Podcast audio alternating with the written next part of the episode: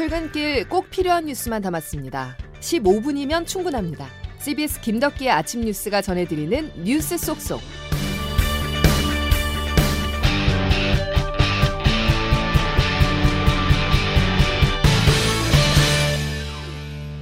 여러분 안녕하십니까? 1월 24일 김덕기 아침 뉴스입니다. 정말 춥다는 말이 절로 나옵니다. 설 연휴 마지막 날, 올 겨울 들어 가장 강력한 한파가 몰아닥쳤습니다. 서울의 체감 기온이 영하 20도 아래로 크게 떨어졌는데요. 남부 지방도 온종일 영하권에 머물겠습니다. 첫 소식 날씨부터 보죠. 장규석 기자입니다. 시베리아에 쌓여있던 찬 공기가 한반도로 몰아닥쳤습니다. 오늘 아침 전국이 영하권으로 떨어졌고 서울은 영하 13도 아래로 순주가 내려갔습니다. 중부지방인 청주도 영하 10도, 남부의 부산도 영하 1도까지 내려가는 그야말로 올겨울 최강 한파가 시작됐습니다. 여기에 강한 바람까지 겹치면서 서울 등 수도권과 경기 북부, 강원 등지의 체감 온도는 영하 20도 아래로 떨어졌습니다. 전국 대부분 지역에 강풍특보가 내려진 상황이고 제주도와 울릉도, 독도에는 대설경보, 전라도 지방에는 대설주의보가 발령됐습니다. 기상청 박중환 예보 분석관입니다. 전국에 강한 한파, 그리고 대설, 풍랑, 강풍 그러니까 겨울철에 나타날 수 있는 위험 기상 요소는 다 나타난다라고 이해하시면 되겠습니다. 추위와 눈 피해가 예상되자 행정안전부는 중대본 1단계를 발령하고 제설제 살포 등 눈길 미끄럼 예방 대책과 취약 구조물과 취약계층 점검 등을 관계기관에 지시했습니다. 아울러 한파 경보가 내려진 서울시는 올겨울 처음으로 동파 심각 단계를 발령하고 수도 계량기 동파 사고에 대응하는 24시간 상황실을 가동했습니다. CBS 뉴스 장규석입니다. 한파와 함께 강풍에 눈까지 귀경길 날씨로서는 최악이 아닐 수 없는데요. 기상청 연결해 자세한 날씨 알아보겠습니다. 김수진 기상 리포터. 네, 기상청입니다. 예, 어제보다 기온이 얼마나 더 떨어져 있는 겁니까? 오전 7시 현재 지금 설악산이 영하 25.6도까지 떨어졌고요. 파주와 철원 영하 14, 17.3도, 서울도 영하 15.6도로 어제보다 무려 14도가량 기온이 큰 폭으로 떨어졌습니다. 오늘 한낮에도 영하 10도 안팎의 강력 한파가 계속되겠는데요. 철원이 영하 14도, 서울 영하 12도, 청주 영하 10도, 광주 대구 영하 7도로 평년 기온을 10도에서 15도가량 크게 밑돌겠고 내일 아침은 서울이 영하 18도까지 떨어지는 등 이 한파가 최고 절정 걱정에 달하겠습니다. 예, 강한 바람도 걱정입니다. 네, 현재 제주와 해안 산간을 중심으로 강풍특보가 발효 중인 가운데 내일까지 순간 풍속이 초속 20m 이상에 달하는 엄청난 강풍이 불어닥치겠습니다. 또 현재 전해상으로는 풍랑특보까지 내려져 있는 상태인데요. 이런 가운데 내일까지 충남과 호남, 제주를 중심으로 큰 눈 소식까지 있습니다.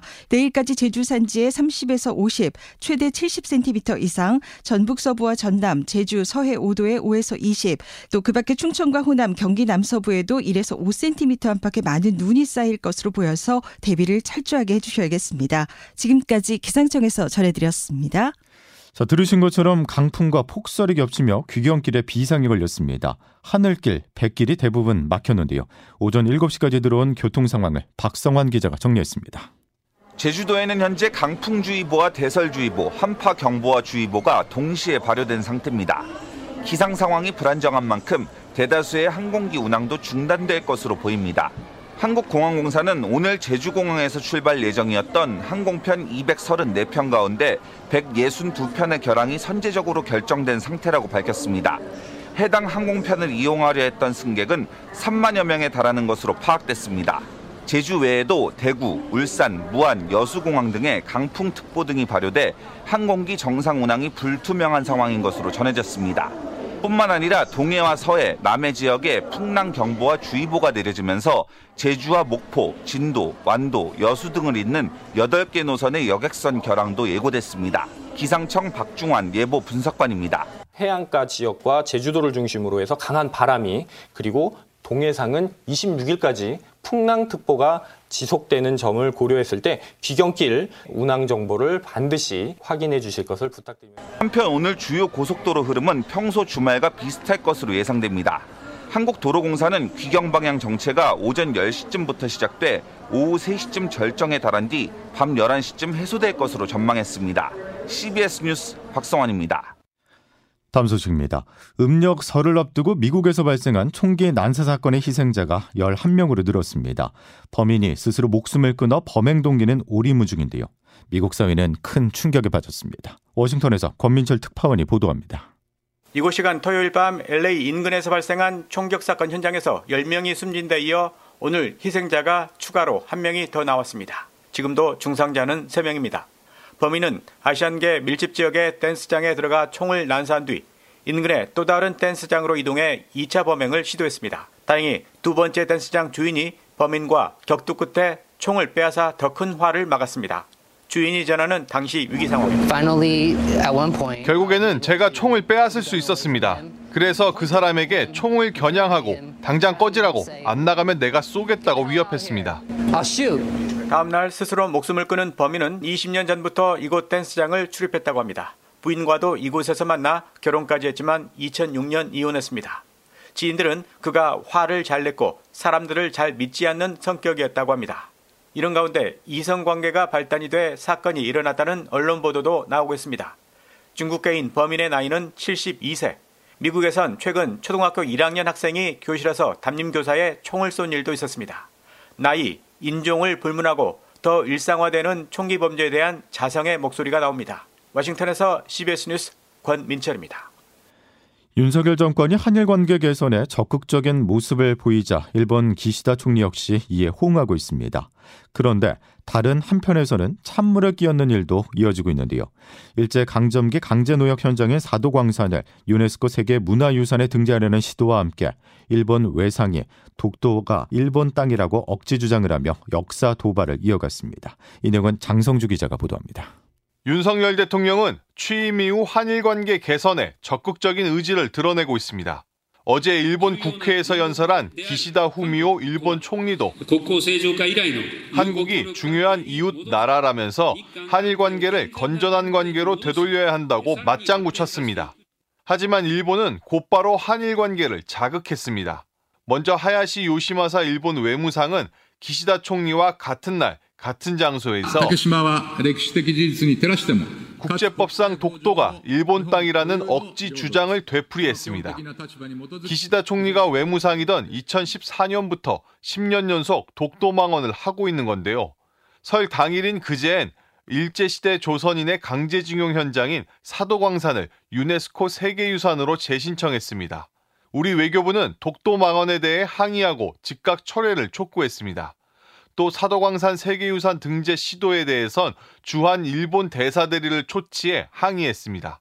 하지만 외교부는 별도의 논평도 냈는데 작년 성명에서 올해 논평으로 수위를 낮췄고 강한 유감 대신 유감으로 표현했습니다. 윤석열 정부의 일본을 향한 구애 속에 일본은 고자세를 고수하고 있습니다. CBS 뉴스 장성주입니다. 우리 사회엔 여전히 따뜻한 밥 한 끼가 귀합니다.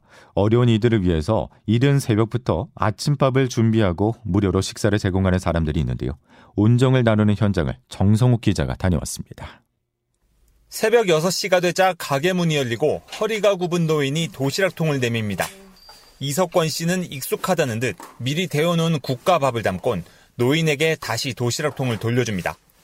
이곳은 이 씨가 운영하는 경기도 안산의 행복 나눔 무료 급식소. 이 씨는 홀몸 노인들을 위해 19년째 무료로 식사를 제공하고 있습니다. 폐지 짓는 독거노인들이 좀 힘들게 사는 것 같아갖고 처음에는 이제 국수 같은 거 끓여서 이제 우리 사무실 앞에서 같이 먹다가 이 씨는 끼니를 때울 수 없는 홀몸 노인들을 위해 평일 새벽마다 빼놓지 않고 아침밥을 만들고 있습니다. 운영비는 개인 돈과 후원금으로 충당합니다. 배식이 끝난 뒤엔 본업인 인테리어 일을 하기 위해 출근 준비를 합니다. 보상 없는 일이 고되진 않을까? 하지만 이 씨는 이미 그만둘 시기를 놓쳤다고 웃어넘깁니다. 하다 보니까 주변에서 잘한다고 잘한다고 하니까 진짜 잘하는 건지 알고 하는 거지 뭐. 내년이면 급식소를 운영한 지도 20년째. 이 씨는 동네 노인들을 모두 모아 잔치를 하는 게 목표입니다. 우리가 관계된 사람들 전부 다 불러가지고 이제 식사 한번 대접하고 그 대신 이제 봉투는 갖고 오라고 내가 꼭 얘기를 했어. 집 앞 가면 지금 좀 갖고 오라고 나 돈 없으니까 그래갖고 한 300명 모시라고 해갖고 이제 식사 한번 대접하려고. CBS 뉴스 정성욱입니다. 지방대학들을 가리켜 위기라는 표현이 여기저기서 나오고 있습니다. 벚꽃 피는 순서대로 소멸한다는 이른바 벚꽃 엔딩 얘기가 처음에는 우스갯소리였지만 이젠 현실인데요. 지원자가 단 한 명도 없는 학과도 속출하고 있습니다. CBS 대구 방송 권소영 기자입니다. 올해 대입 정시 모집에서 사실상 충원 미달인 경쟁률 3대 1 미만인 대학은 전국 68곳 중 87%가 지방대입니다. 특히 지원자가 단 한 명도 없는 학과는 26곳으로 경북 10곳, 경남 4곳 등 모두 지방대학의 학과들입니다. 내년엔 대학 신입생 충원난이 한층 심화될 것으로 보입니다. 교육부가 집계한 올해 고등학교 3학년 학생 수는 사상 처음 40만 명 아래로 떨어진 39만 8천여 명으로 지방대를 중심으로 역대급의 신입생 미달 사태가 우려됩니다. 지방대들은 장학금과 기숙사 혜택 등을 내걸며 각계 전투로 신입생 모시기에 사활을 걸고 있지만 정원 미달 위기를 막기엔 역부족입니다. 대구 지역 대학 관계자입니다. 입학 정원 감소밖에 없습니다. 그런데 지방대학만의 정원 감축은 지방 소멸로 이어질 수 있기 때문에 지방대의 위기가 개별 대학의 존폐를 넘어 지방 소멸 문제로 이어질 수 있는 만큼 수도권 대학을 포함한 전국 단위의 정원 조정 등 특단의 대책이 필요해 보입니다. CBS 뉴스 권소영입니다. 잉글랜드 프로축구 토트넘의 손흥민 선수가 해리 케인의 골을 도우며 시즌 3호 도움을 기록했습니다. 손흥민 선수는 우리 시간으로 오늘 새벽에 열린 풀럼과 시즌 21라운드 원정 경기에 선발 출전해 전반 추가 시간 케인의 선제골을 도왔습니다. 잉글랜드 프리미어리그 역대 최다골 합작 기록을 보유한 손흥민과 케인은 이 기록을 44골로 늘렸습니다. 김덕기 아침 뉴스 여러분 함께하고 계십니다. 자, 오늘은 옷차림을 좀 단단히 하셔야 됩니다. 최강 한파에 강풍까지 또 눈 내리는 지역도 있는데요. 광주와 호남 서부, 제주 상간과 울릉도, 독도에 대설주의보가 내려져 있습니다. 일상으로 복귀하는 내일은요, 서울 아침 기온이 영하 18도까지 떨어지면서 한파가 절정에 달하겠는데요. 연휴 마지막 날 가족분들과 따뜻한 시간 보내시기 바랍니다. 자, 화요일 김덕기 아침 뉴스는 여기까지입니다. 내일도 꼭 필요한 뉴스들로만 꽉 채워드리겠습니다. 고맙습니다.